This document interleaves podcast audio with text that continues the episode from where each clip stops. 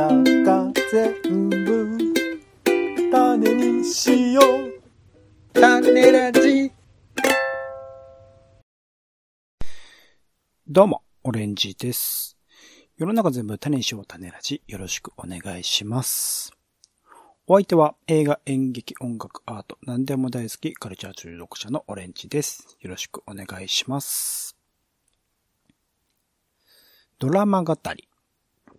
ドラマの感想や考察、ドラマをきっかけに思ったことを語ります。今回は2022年秋ドラマを振り返る第3弾です。ということで、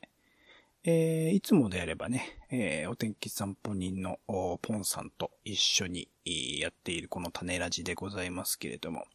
もう年末も押し迫っているタイミングでもありますので、なかなか二人のね、えースケジュールを合わせるのが難しいということもありますし、なんか、あの、せっかくならね、一人でも最後ぐらい、一回ぐらいやってもいいかなというところで、えー最後、一回、えードラマあ、語り残したものをね、え語ってまいれればなと思っております。というところで、今回第3弾というところで、今まで第1弾、第2弾とね、いろんなドラマ、あ紹介してまいりました。感想を語ってまいりましたけれども、えー残る、この1週間ぐらいですかね。で、最終回を迎えた、あドラマについて語っていきたいと思います。ただね、あのー前提として、えっと、ものすごい量の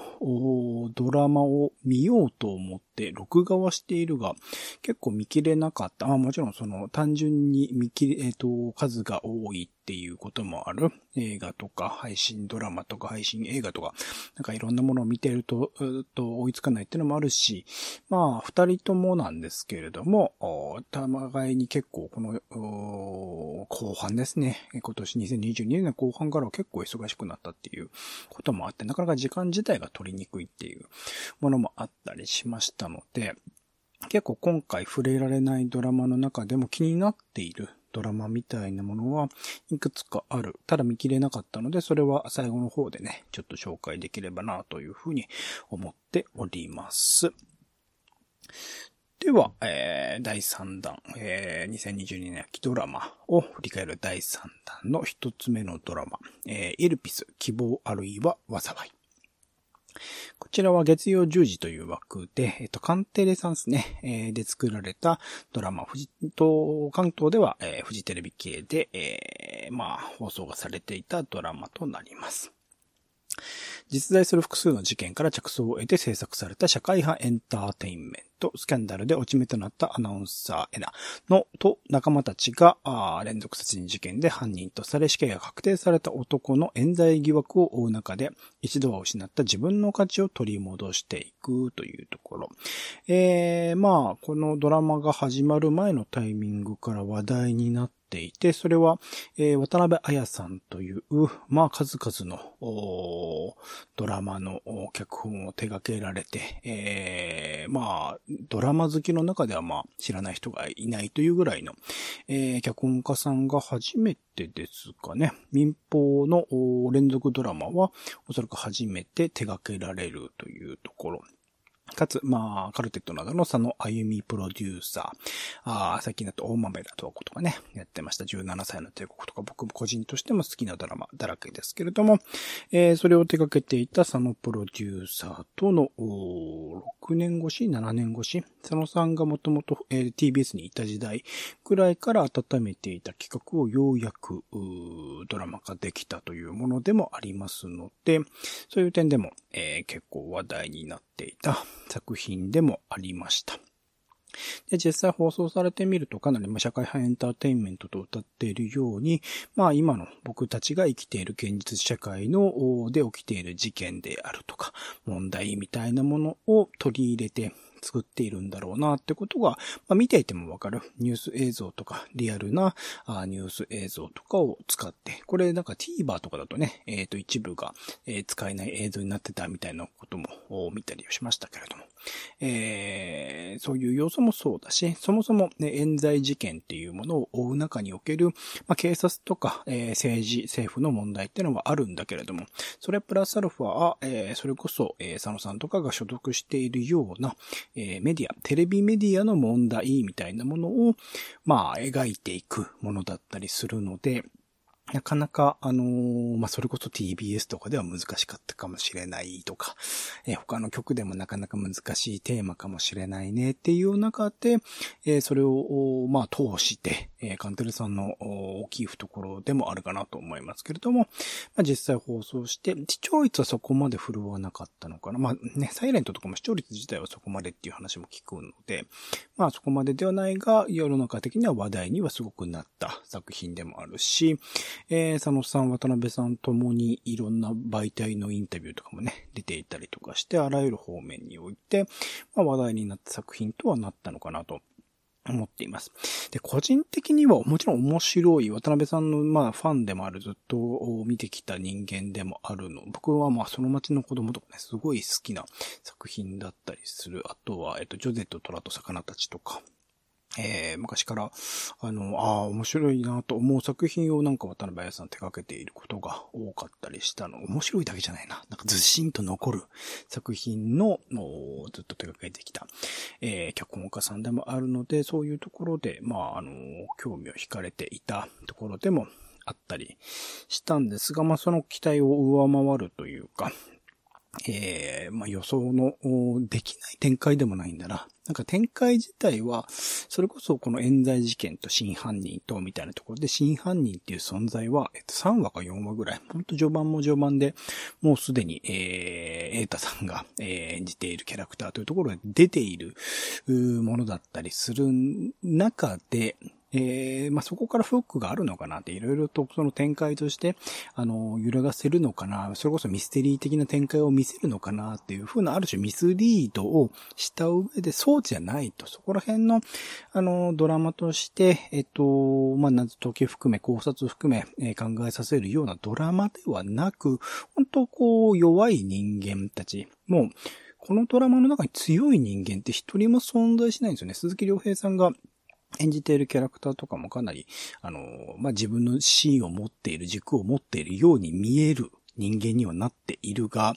まあ、ほとんど長澤まさみ含めて、えー、語っている言葉とか、ほぼほぼ本当のことはない。自分の中でのある種作ったキャラクターで、えー、いろんな人に向かっているというキャラクターだったりする。一番自信を持っていそうな人間がそういうものだったりするので、みんないろんな過去があり、いろんな経験があるっていう中で、本当に人間の弱さ、えー、移ろいやすさ、えー、その空気に流される感じみたいなものをずっと描き続けるがゆえに、結構他のドラマではあまりないというか、本当に視聴者とか見てる僕たち側がずっと揺るがされ続けている。これはどういうことなんだろうと思わされる話にもなっていて、そこら辺の作り方が、まあ、新しくもないとは思うんだが、すごく面白いなと思っていました。なので、えっと、ずっともやもやはどこかしらあるんですね。見てるうちに、なんか、こう、固まって気持ちいいとか感動したみたいな。まあ、そのポイントポイントで感動する要素とかはあったりするが、あのそれ、一回あたりでどこかしらも、もやもや、1話あたりどこかしらもやもやっていうのは続いていく中で、最終回も僕は正直1回見た後は、なんかもやもやが晴れなかったというか、冤罪事件という大きな事件があり、もう一方で、えー、政府、政治が絡むというか、副総理がね、絡んでいる、まあ、捜査のイメージしたのかな、みたいな大門というキャラクターの、えー、その不祥事。まあ、それもかなり卑劣な不祥事であり、まあ、副総理はそれが、えー、世に、ニュースとして世に出たら、まあ、退陣を迫られるというかね、副総理は辞めることになるだろうなっていうようなネタの事件。っていうものを天秤にかけた上で、この主人公たちは冤罪事件っていうもの。まあ冤罪事件は死刑囚が関わっているので、一人の人間の命がかかっているというところで、すごく気持ちはわかるというか、そ、その人を救うために、えー、もう一つの大きな事件を、より、を、まあ、無にキスというか、まあ、隠すっていうか、ことを、まあまあまあ、理解はできなくもないが、そもそもドラマとしてそれを天秤にかけるってこと自体がどうなのかっていうところが、一回見た時にはあったんだけれども、二回目に見るとね、まあ、あのー、それこそ、え長澤まさみの演じている浅川というキャラクター、前田ゴートンさんがいる、演じる岸本というキャラクターは、えー、鈴木さん、鈴木亮平さんが演じている斎藤であるとか、えー、岡部さんが演じている村井であるとか、そういう人たちの、まあ、存在というか、あの、一人一人の、まあ、に対する信頼を持ったからこそ、ある種、えっと、まあ、闇に葬ることとなった大きな事件っていうもの。一時的にはそうだけど、未来、英語そうではなくて、いつか、えー、誰かしらが、あそれを掘り起こしてもう一回ちゃんとした罪の追及をしてくれるかもしれないっていう、そういう風になっていくんじゃないかっていう、ある種の、それこそ希望あるいは災いって言ってますけど、それが、まあ、本当に希望なのか、はたまたその先続いていく災いになってしまうのかっていうところを最後まではっきりとさせなかったっていうドラマだと思ったんですよね。それは、あの、最後なんか気持ちよくね、牛丼食って3人でスリーショットみたいなもので、ある種はぐらかしているようには見えるんだけれども、実際はどうなのかっていうところは、その先の、ある種、まあ僕たちですね、現実社会の僕たちがそれをどうしていくか、それによって希望なのか災いなのかっていうことが決まっていくよねっていうドラマだと思ったので、そういう意味では、まあ本当に最後まで揺さぶり続けて結論も出さずに終わったものだったりするのかなっていう。でいて、あとは浅川というキャラクターがそれを決断する、二者択一の中で冤罪事件を選択するというプロセスにおける斎藤という鈴木良平とのね、えー、最後の、まあ、やり合いというか言葉の交わし合いみたいな論争みたいなのがあったんですけど、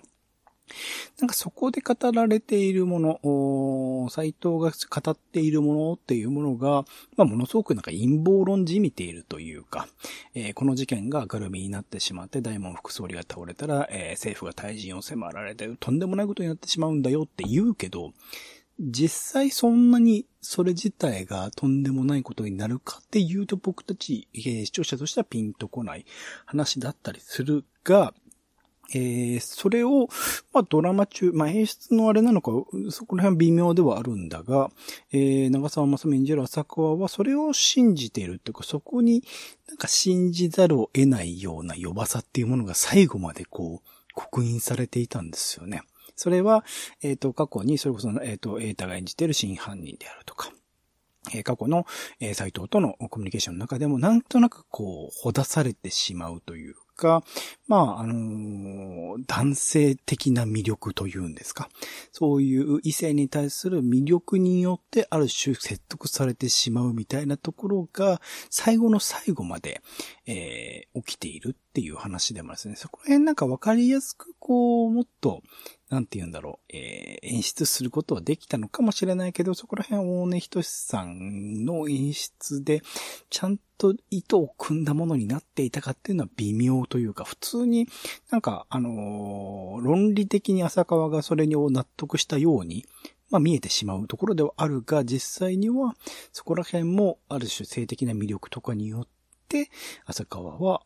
説得されてしまうみたいなところを最後の最後までこう描き続けるっていうところが、まあほんとよくあるドラマみたいな落とし方にしねえなっていうところを渡辺彩さん、すごいなっていうことをちょっと改めてと思ったところです。ただだからやっぱりその演出とのバランスとか、演出ね、映像的にはすごく美しいし、いろいろと俳優さん、えっ、と、他のドラマでは目立たなかったような俳優さんが活躍してるのを見て、個人的にもすごく嬉しい気持ちになった。初めて会う、あの、俳優さんとかが、まあ、メインキャストレベルでね、若い人とか結構出てきたのもすごく印象的で検索して、あ、こんな人いるんだとかっていうものもすごく良かったりしたので、まあ、全体の企画としては素晴らしいし、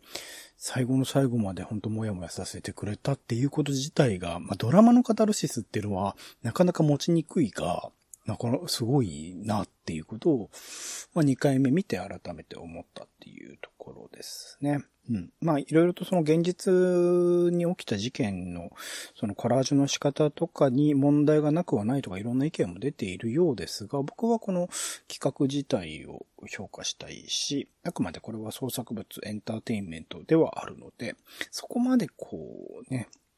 あのー、現実に即したものでもなくてもいいのかなとは思っているところです。どういうものをね、えー、視聴者に投げかけるかっていうところが大事なのかなと思っております。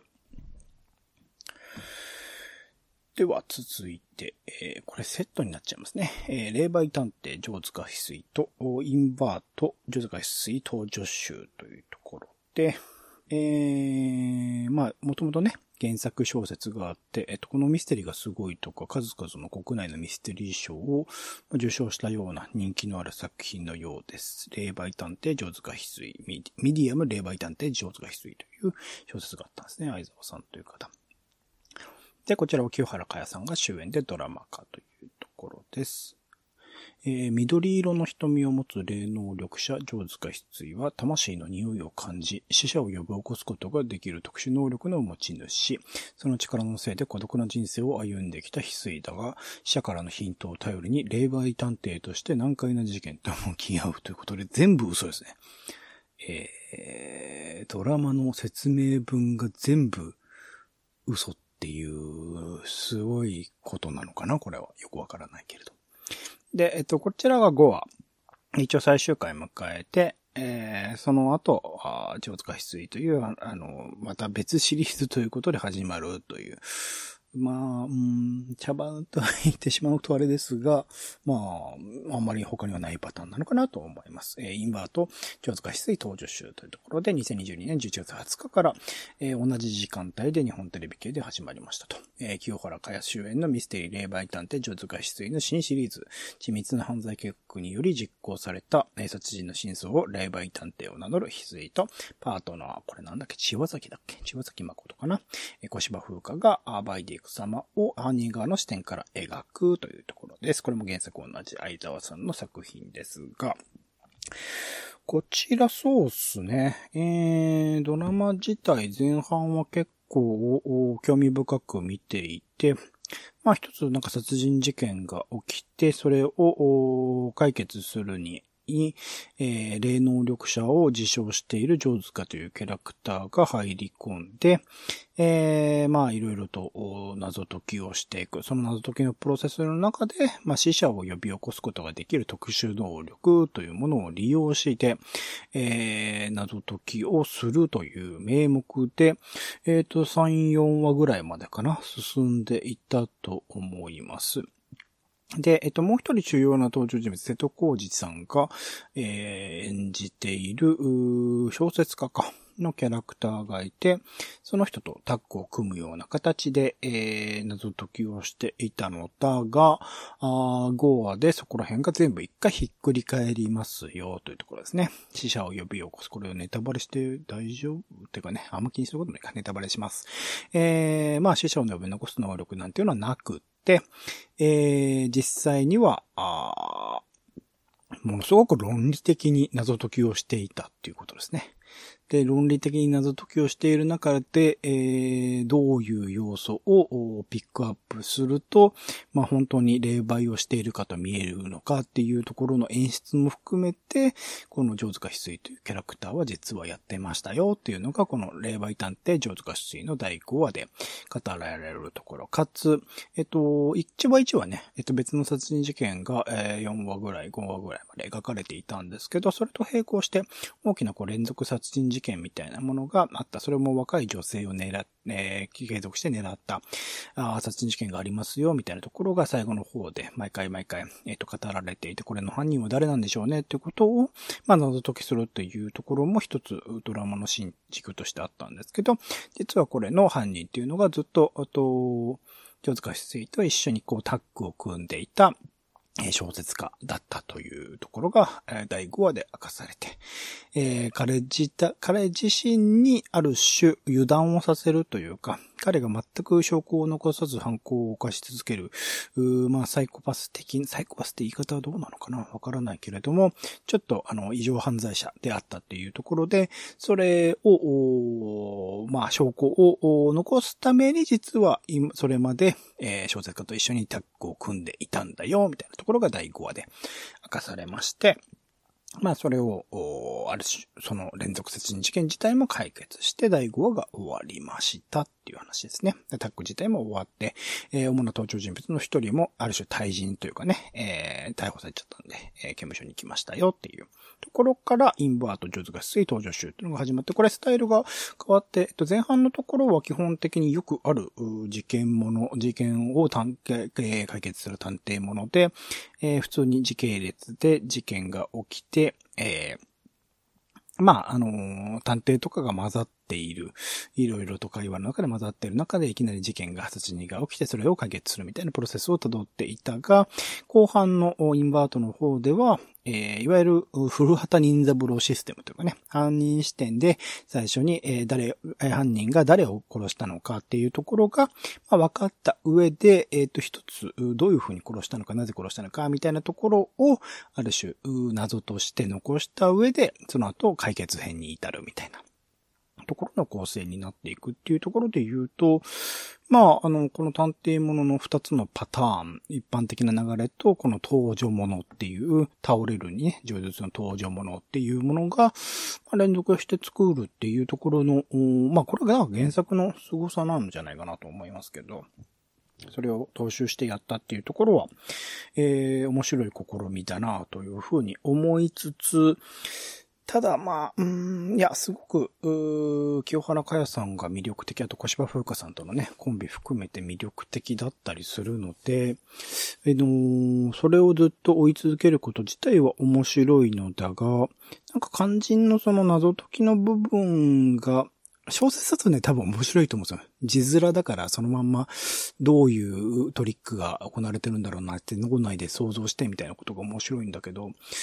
ちらの映像化された時にそこら辺の魅力が必ずしも生きていたかっていう、一回だから置いてる、前半の方ではその、霊媒探偵というキャラクター、霊媒をしているっていうものを一個、こう、なんか噛ませた上でその謎解きしてるから、そこら辺の解決した時の語らせみたいなものが、まあ、残りづらい。ミステリーものでね、実話ものでもないのに、そこら辺の快感とかがなかったりすると、ちょっと厳しいかなっていうところがあったりしたので、そこら辺、でも分かりにくくしちゃったら多分この上手が必要映映像化する意味がないと思うので、そこら辺のバランス感覚、すごい難しいというか、一個前のクールの、えっと、初恋の悪魔とかに比べるとそこら辺が難点ではあったかなっていうのと、あとまあ、犯人キャラクターとかの描き込みとかがそんなにこう、えー、ちゃんと描かれていない感じはしてしまったみたいなところでドラマとしてもなかなか楽しみづらいっていうところが、えー、共にあったかなと思っております。あの、試みやよし、えっ、ー、と、清原かやさん、小芝風花さんのコンビは素晴らしかったので、この先ね、えっ、ー、と、ドラマオリジナルでシリーズ化していったら、すごく面白いと思いますし、やっぱドラマならではの、そこら辺はね、脚本家さんとかちょっといろいろと考えないと厳しいんじゃないかなとは思いますけど、もっと面白いシリーズになっていける期待は持ってたので、えー、そこら辺は、えー、これからのシリーズ化としては楽しみにしております。あと、福山雅治さんのエンディングテーマは毎回テンションが下がる感じがしたので、僕は、なんか別に福山さん出てないのになんでこう、福山さんをキャスティング、あの、ね、曲に選んだのかよくわかんない感じでしたけど。はい。そこら辺も考えてもらう。まあ、日テレだからな。難しいのかなわかんないけれど、そこら辺も考えてほしいなと思いました。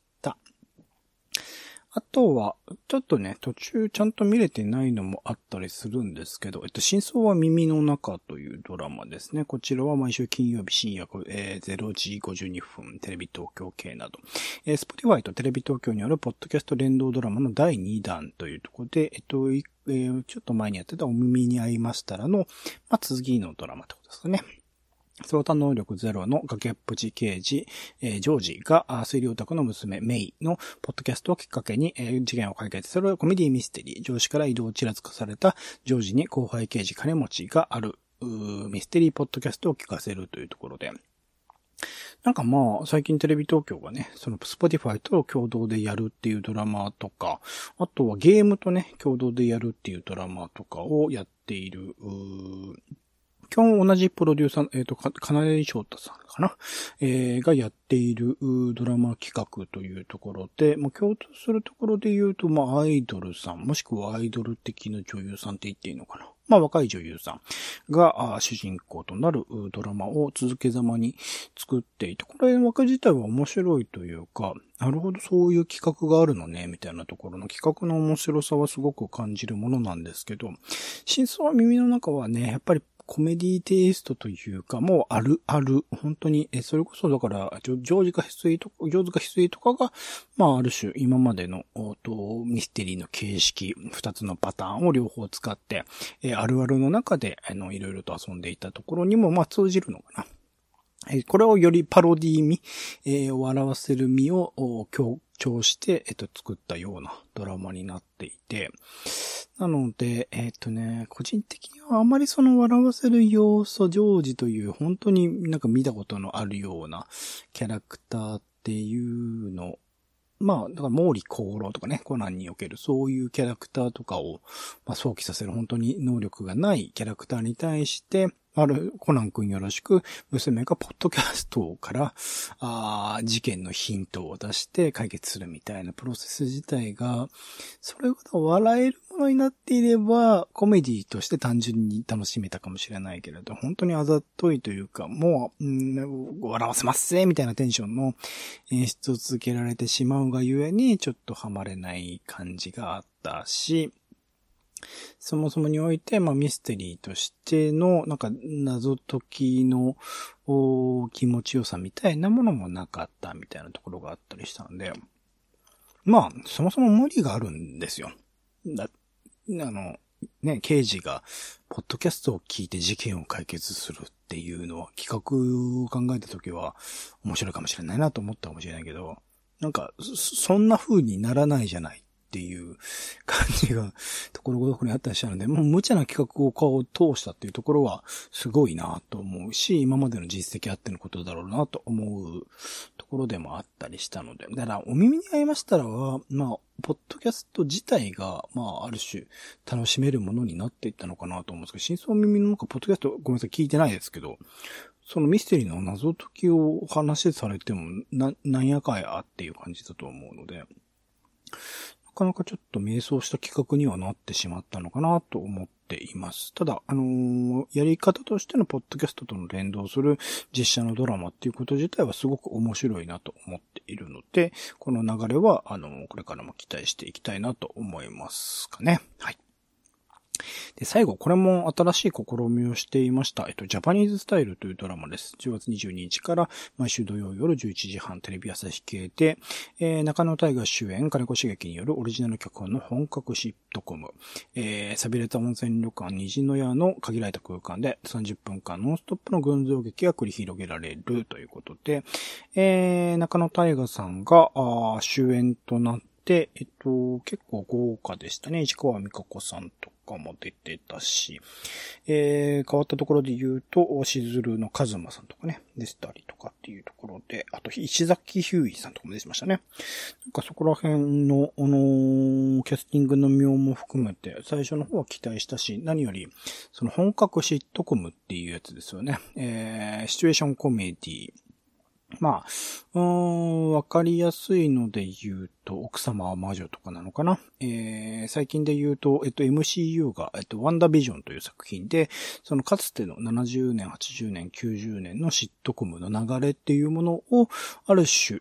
そのままあの、踏襲したというか、活かしたパロディにした、えー、ドラマみたいなものをディズニープラスで配信で作っておりましたけれども、まあ、そういうシットコムという作り方自体は、かつて三谷幸喜とかもチャレンジしていたし、日本の中でもそういうドラマって作られてきたんだけど、結構久々ですかね。三谷幸喜が最近 Amazon プライムで、えー、誰かが見ているって言ってましたけど、それ以来なんじゃないかな、この形式っていうのは。っていうところで、えっと、始まる前から個人的には期待していてどうなるかなと思ってたんですけど、いわゆる見え方として舞台なんですよね。えっと、舞台の上セットが組まれていて、それを、リアルタイムに編集なしで演じる。まあ、撮影のその、あの、カメラの切り替えとかはあったりするけれども、えー、編集なしで行う。で、その舞台の風景を実際に観客が見ていて、観客の笑い声とか反応みたいなものがドラマの中にも反映されるっていう形になっているというところで言うと、舞台中継に近いんですよね。極めて。僕個人としてもこのコロナ禍以降は特に、配信される舞台とか多かったりしますし、もともとワウワウとか、BS プレミアムとかでやっているような舞台中継って好きなので、まあ、それを見ている感覚に限りなく近いというか、むしろその、定点でね、見せてくれて、ずっとカメラ変わらずの方が、むしろこういうのは見やすいんじゃないかなと思うぐらい、なんかそのシットコムという形式を使ったからこその新しさみたいなものは残念ながら感じられなくって、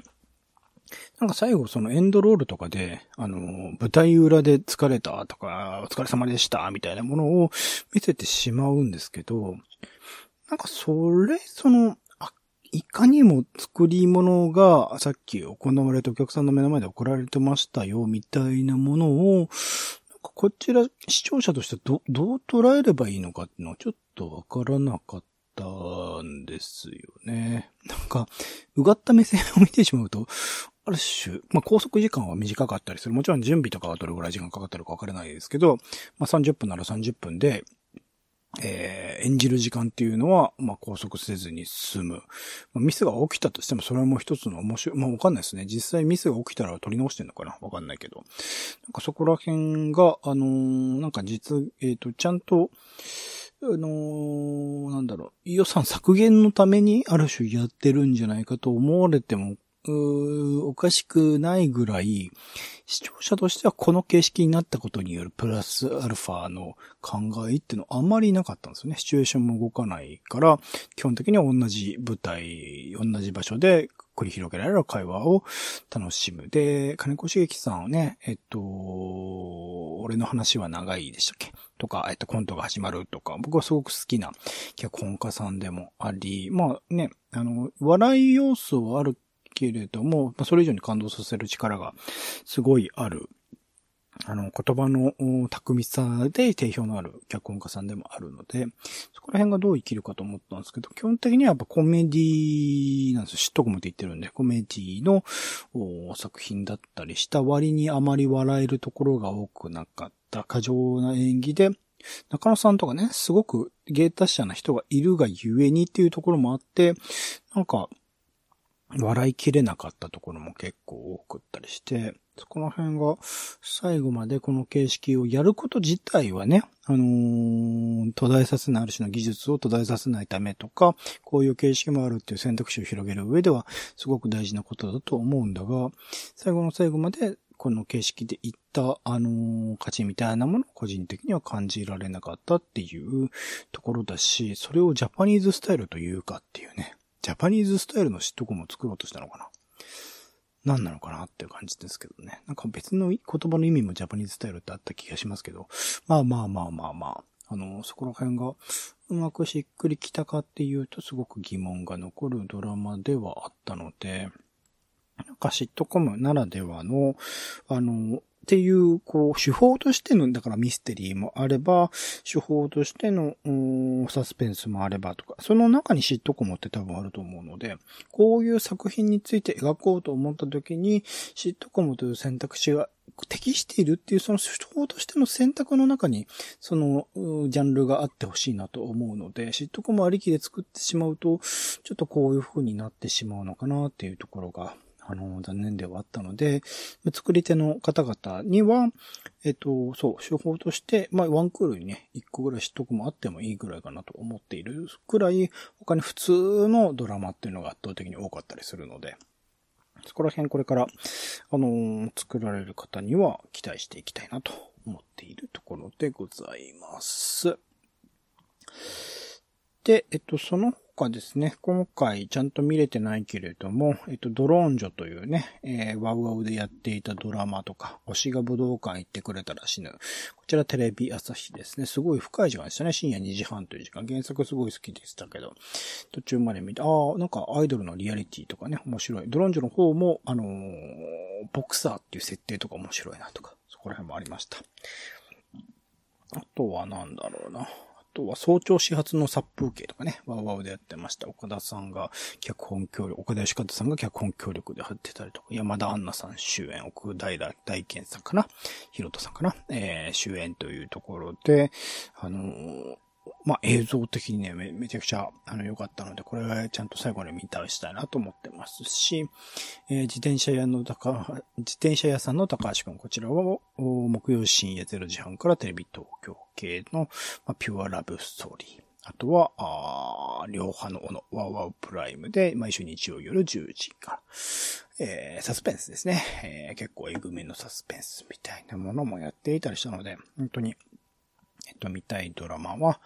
あ多数あるんですが、あ年内ではね、ここまで見切れないかなというところで、えーえー、まあ、今回第3弾では、えー、4つですね。エルピス希望あるいは災い。そして霊媒探偵、上塚翡翠とインバード上塚翡翠登場集のセット。そして真相は耳の中、あジャパニーズスタイルについて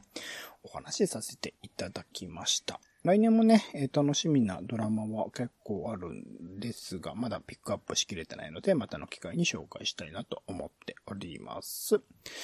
ということで、お時間です。次回もよろしかったらお聴きください。お相手はカルチャー中毒者オレンジでした。種ラジ、また。種ラジは、ポッドキャストや Spotify などでほぼ毎日配信しています。音声で配られた内容はブログで補足を、更新情報はツイッターでお知らせしています。また、番組の感想や質問もお待ちしています。公式サイト、種ラジ .com のお便りフォームから送ってください。ツイッターなど SNS でハッシュタグ種ラジで投稿いただくのも大歓迎です。